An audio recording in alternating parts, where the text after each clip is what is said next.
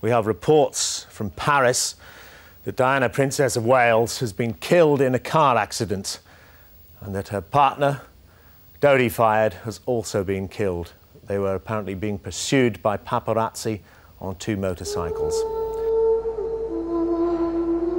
Coming to you from the mountain fortress of pop culture.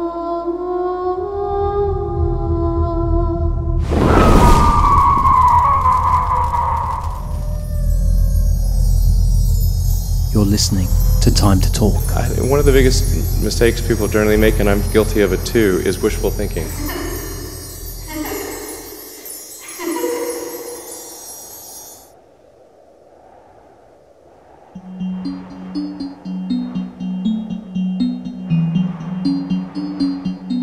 Did man really land on the moon? Was 9 11 an inside job? Is Michael Jackson still alive? Is Miley Cyrus's new hairstyle really a new type of hairy hat, capable of communicating with alien beings? Hmm. Conspiracy theories can be very, very fun for many of us, but there are plenty out there who treat them deadly seriously. Indeed, it's highly likely that somebody that you know is a massive conspiracy believer who's just too afraid to admit it to you.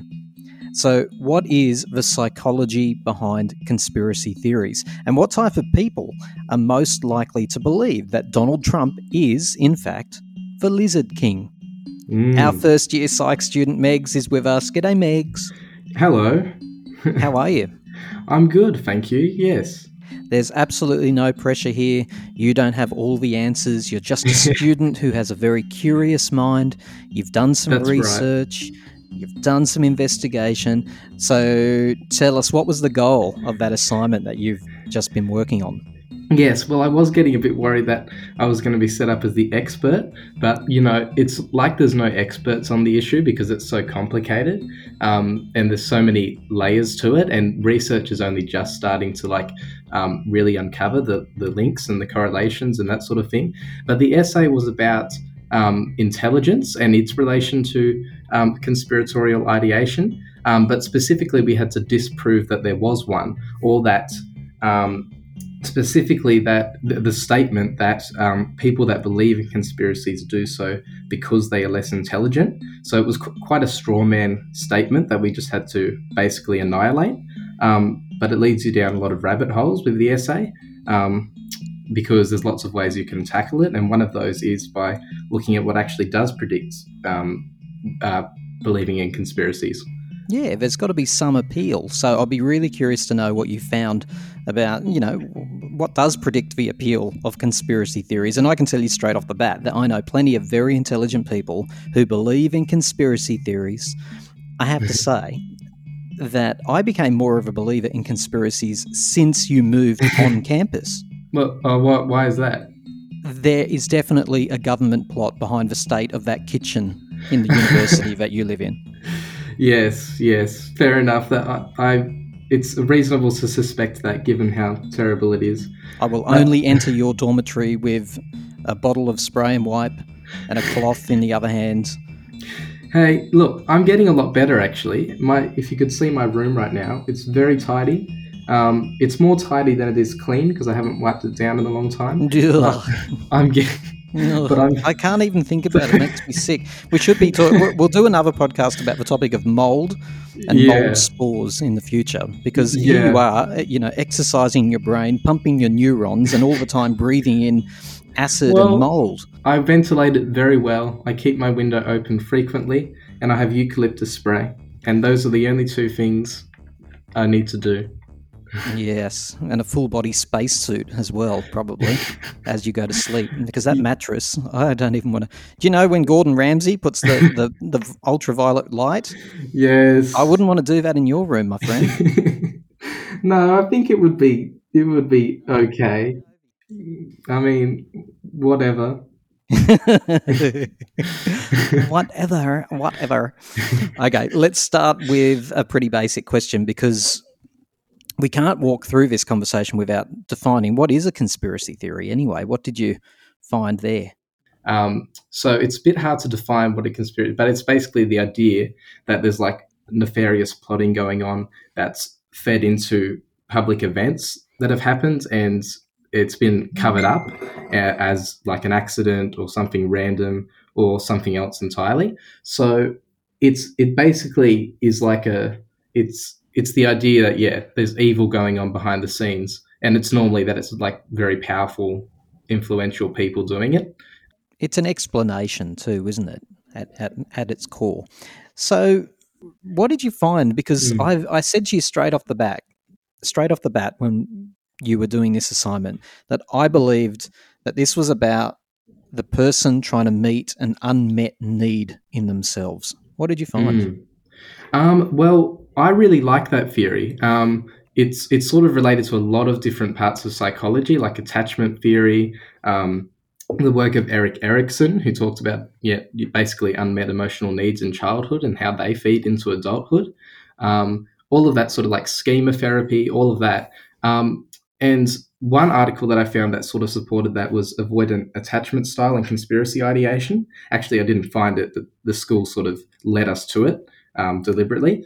It's it's basically backfilling the emotions cognitively, and so the idea is that people that have avoidant attachment, uh, the avoidant attachment style, um, they don't want to be around people. They're suspicious of people, and conspiracy theories complement that very well um, because it's an explanation for that you're the academic and I'm just going on my anecdotal life experience but it seems to me like that conspiracy theories give people a sense of control and security, uh, especially when something big happens. Look, here's here's the one that I often think of um, that this group of people that I'm about to talk about, they're motivated by a desire for closure.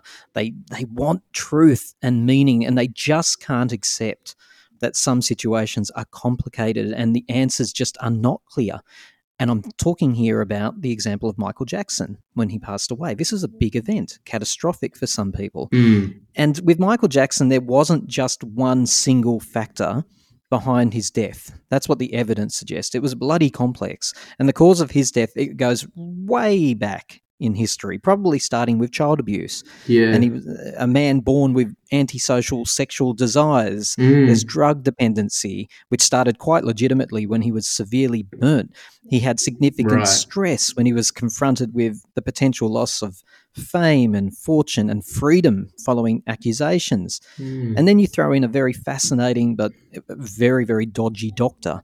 There is no easy explanation to explain why did Michael Jackson die. And it must be very tempting when you're a fan in a state of grief or shock and loss to latch on to something that seems plausible, such as Michael Jackson, he's still alive. Wow. Because there's plenty of there there are thousands of people across the world who believe he's still alive. And then once you form that belief because it's easier than looking at the complicated set of facts, mm. you can construct a rationale for it. For example, Michael Jackson, his life was very hard, very complicated, so he staged his death to escape the public scrutiny and all the problems that he had.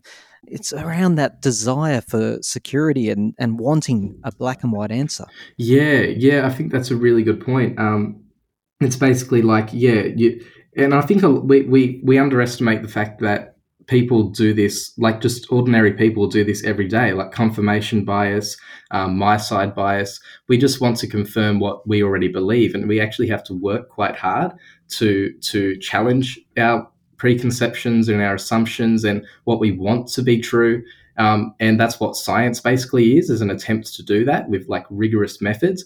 And so it's actually mm. human nature to to drift in the direction of um, yeah our biases and what we want and so you actually have to do work to combat that. And with, yeah, the Michael Jackson example, it's clearly one where a lot of people have just fully surrendered to the, to what they desire um, to be the truth and rationalized uh, their position after doing that. And so it's about which order you do it in. Do you think and then come up with your conclusion, or do you have your conclusion and then um, use your thoughts to prove it, basically.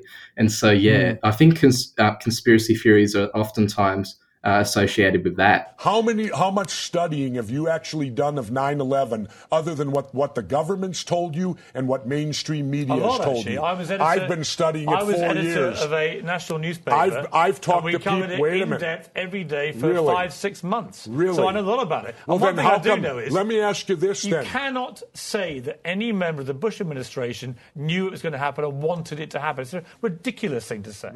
Megs, what do you think of this? That people tend to believe in conspiracy theories when the events are large scale. So, therefore, there must be a likelihood that the explanation must also be large in scale. And I'm taking here Diana, for example, a car crash killing her. It doesn't seem possible that something as trivial as an unfastened seatbelt could cause such large scale catastrophe. Mm. Yeah, I guess when an event is very extreme and it's it's very distant from you, like you have to assume that yeah, there's there's big powers at work that because you feel so like there's such a, a lack of control there. I don't know. It's sort of hard to explain. Can I tell you though, I, I, I relate to this. I'm not mm. putting conspiracy theorists over there for this conversation as a group of, of nutters, basically. I'm really not. I can actually really relate. When Diana passed away, Yeah. the shock was so palpable that I actually went searching for those theories too. It was my knee jerk response to say, Yeah. hmm, wouldn't it be really amazing if she'd actually staged this because she's clearly under so much stress, like the, the the stress of being in that public spotlight, and maybe she did want to start afresh in a new life. So it seemed plausible Mm. that she would stage this and that she would still be alive. Yet all the evidence and the facts were counter to what I was clinging on to. So basically, what I'm saying is when I was in a state of uncertainty and grief and shock, I was seeking certainty. Yeah, so the more questions that are unanswered, the more you try to fill in the gap, and that's Mm, where I, mm. that's a good point. And so I think maybe the the less that's known about something, the more room there is for conspiracy theories to fill in those gaps, um, and often in an emotionally satisfying way, which is what you're saying. And yeah, and I really like that theory, and I think uh, conspiracy theories are um, very often related to emotional needs. Do they make people feel safe? Um, yeah, well, like you said, you said the word security. Um, I feel like we don't deal well with uncertainty as humans. Like we like to have a bit of it, but we like to control it and um, and deal with it. And so, conspiracy theories are also like um, a manifestation of that instinct, I guess, to control uncertainty and to have an explanation and to um, impose what you think you know onto the world, um, so that you can make sense of it and then you can get on with your day without, you know, existential dread. I guess that's the idea. This movement had become a phenomenon, with conspiracy theories being spread through Facebook groups, political parties, and protests. 5G she had to kill. Its members claimed that 5G was threatening to kill off their families, causing mental health issues, cancer, infertility, Alzheimer's, and autism. It gives bigger risk of cancer. It can affect the heart rhythm, smart meters as well, which are being rolled out like sweets. Now they even claim that it's linked to the coronavirus pandemic, and impassioned disciples are burning down mobile phone masts around the world. I've met a lot of conspiracy theorists. And when I was trying to look for those common threads, one of them that came through powerfully for me when I considered each individual Mm. was a lack of accountability. Let me explain what I mean by that. Yeah. These people were nine times out of 10 very anxious, felt powerless, Mm. lacked control but sought control. They sought to control personal outcomes in the workplace, in their private life, Mm. and ultimately they felt powerless. So maybe caused by unemployment or estrangement from their families, disconnected from their community groups, loneliness, whatever it is. Yeah. So they're seeking safety through that. And there's it's very easy to say I am powerless to change my circumstances because there is an enormous machine above me Yeah. that is so big that I can't affect it. So therefore, I will sit here in this state of misery and powerlessness and I Mm. won't bother to do anything because it is just pointless. Yes, and that in psychology, what that's referred to is the, the locus of control. So, where is your locus of control? So, is it internal or external? So, you're describing people that have an external locus of control. They don't feel like um, their actions and their decisions have much sway over what happens in their life. Uh, uh the, when you get into real trouble is when you don't even think you have much control over what happens to you as an individual, because, like you say, there's um, the decisions are being made by a small few that have power. The government, obviously, is commonly um, uh, the one that's labeled as, as having all that power. The question that I have, though, is if conspiracy theories, let's say the premise is true, that it's about meeting the needs of the person who believes in them, in the individual. Yeah. Do they actually satisfy those needs in the end? because it's okay. For me, if believing in conspiracy theories makes you feel better, go for it, do it. It's but I would have thought, and this is just my off the cuff.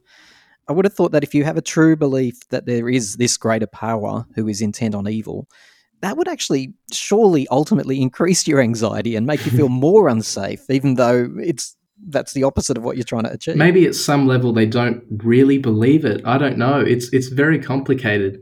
Um, it's a very good point you make, but I also I really like your point about it being a distraction from uh, their own issues and their their needs to to deal with you know things more locally because I guess it's it's difficult.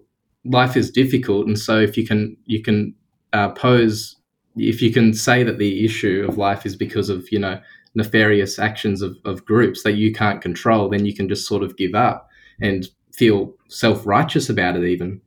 Mm, yeah, absolutely, absolutely. And, and and look, if there's a big machine at work, I mean, you'd be more unlikely to take the actions that you need to take as a human being to improve your life. I mean, mm. if you believe in conspiracy theories, like doggedly and deeply, mm. why would you vote? Why would you join a tennis club? Mm. There's ultimately no point. Well, that's the and thing. so again, that you're, you're displacing your accountability. Yeah, and, and so that answers your question about whether it's sort of okay to do that. I think it depends on how it impacts your functioning, because that's really the fundamental question in when it comes to like psychological disorders and all this, all of that sort of stuff. And yeah, does it impact your ability to function in day to day life? Um, how does it feel subjectively? Are you does it make you more depressed than you would be, or does it actually help with those feelings? And I think you know at the end of the day, it's better to be on the side of truth and conspiracy theories. Um, you're assuming that you know what's true even though you don't, and so it can be very toxic. But perhaps there's some mm. situations where you know there's somebody and they just need to believe this and they go about their day. But if you ask them about it, they'll go, "Oh yeah, it's definitely this." Maybe that's harmless for some people. Um, I think it depends on like the particular conspiracy theory and the person and their support network and all sorts of factors. There's not sufficient evidence. that Hitler died in the bunker in April 30th, 1945. Could Adolf Hitler have gotten out of Berlin and how did he do it? How did he enter Argentina? We're going to look at who could facilitate hiding Hitler. I tend to sit on the fence with all of my beliefs until I have a weight of evidence to draw whatever conclusion I need to draw. Mm. So, therefore, it is the case that I'm often dismayed mm. by people who judge or conclude before they are abreast of all the facts. So, yeah. with major events, there is typically so much missing information. Let's say 9 11. There's just so much missing information mm. that, me personally, I am so far away from being able to draw a conclusion because the evidence is so damned thin. Yet these theorists tend to draw conclusions very quickly and they don't know all the facts. Mm. I mean, and they mold the facts that they do have to suit the conclusion they want to draw. Yes. Those sorts of people tend to worry me if they're in positions of power and influence, mm. because they do absolutely, in all the cases that I can think of, they tend to judge a situation with very little evidence and make assessment without all the facts. Mm. They will just draw assessment, and it's it's quite scary if they're in a position of of um, high responsibility. One of the one of the things that they think might be associated with conspiratorial ideation is um, collective is is narcissism, um, often collective mm. narcissism, but but narcissism. And so I guess it's the idea that you're above everyone else, and that's the conspiracy theories serve that very well because you're not part of the conspiracy. You're you're the one that's, um, like I said before, self righteously pointing it out and saying this is what those evil, awful people are doing, and that's why it often comes with like the good and evil dichotomy. I'm really sorry to interrupt, Yeah. but that link between conspiracy theory Mm. and narcissism is so correct. I want more research on it. I definitely I want to sp- I want a research study that focuses on that particular Absolutely. trait. Yeah, definitely. Yeah. That would be interesting. Low agreeableness is another one. So like, and that ties into what you were saying again. So it's like distrusting of people. Um, you, you Mm. know, uh, and and again back to attachment. If you're distrusting of people, it serves you well to to come up with a theory that justifies it rationally uh, or seemingly rationally. And on top of all of those traits, I would say that the people that I've known, I mean, and I've already sort of labored this a little bit, but they're less able to engage in analytical thinking. Yeah. You know, they they just they can't take all the facts because life is complicated. You've got to take lots of pieces of a jigsaw puzzle to draw conclusions usually. Yeah. And the people that I've known, they are absolutely they're, not analytical thinkers at Well, all. it's interesting you say that because that's part of the reason that the essay was posed that way. Um, they used one uh, study to sort of be linked with the idea that uh, people believe in conspiracies because they're less intelligent. And the journal, the journal article is called "On the Reception and Detection of Pseudo Profound uh, BS." And so they basically got everybody to read these pseudo profound statements uh, and rate how true they think they are. And they found that lower cognitive capacity and a lack of analytic thinking um, was associated with uh, both conspiratorial ideation and finding uh, those statements to be uh, profound, even though they weren't. Well, even intelligent people experience attachment disorders. Even Yeah. intelligent people can be ostracized. Yeah. And I've got to say, if there's another trait that I see coming through as a profound theme, it's people who don't feel that they fit in, whether that is genuine or not. Um, they Mm. feel uh, like pariahs in society. As I talk about this, by the way, all the traits we've named, which sound awful, I'm thinking I would be prime for believing in conspiracy Yeah. theories after everything we've just spoken about. Yeah. But the other link that I have tend to found in my experience is that it applies at a micro level as well. These people that believe deeply and doggedly in conspiracy theorists, in conspiracy theories, Mm. also seem to think that generally people have ill motive. Because I- I'm talking about organizational structures, even just thinking of a workplace. Mm. The conspiracy theorist is more likely to believe that the leadership or the management in a place or the whole organization is set up for mal- malevolent reasons Yeah. to do harm, to actually catch them out personally. The whole thing's set up to make sure that I can't succeed. Yeah. It usually goes hand in glove. Honestly, I can't think of many conspiracy theorists who haven't also thought that their workplace was out to get them. Yeah, well, it's sort of the project, like it's paranoid belief, right? And it's being projected at every level. And so I guess they're, they're not just going to think, oh, well, that if they're going to think that the whole government and like, you know, all of society is corrupt, corrupted by those forces, they're not going to hesitate um, attributing it also to uh, like lower level things or th- things that happen at a more local level. Um, and so I guess they would see that as part of the the wider machinations that are going on. Uh, It, it occurs to me that like if you're more intelligent, you're probably more capable of arguing that you're correct as well. If if you do believe in conspiracy theories, so um, that that could be that's another way I could look at this essay is to um, is to mention that because if you're less intelligent, you're probably less capable of um, defending your your beliefs. Yeah, and conspiracy theorists are usually very vocal, particularly on social media. Yeah, articulate um, and often. articulate, absolutely. And here's here's what really annoys me is that you can have this conversation we're having, which is fairly negative of the conspiracy theorist, but it doesn't mean that conspiracy theorists. It doesn't mean that conspiracy theories Mm. are not true. That's what annoys me about it. That Yeah. they because they make such radical conclusions without all the evidence, it actually takes the focus away from things that are important. I'll give you an example. I mean, there was absolute conspiracy around asbestos back in the day, Mm, right. um, that it causes cancer. And it was treated as a myth, and people who believed that were considered conspiracy theorists. People were actually right about this. There were knowing harmful effects. Yep. Um, and and the whole scandal was finally outed in you know the 60s.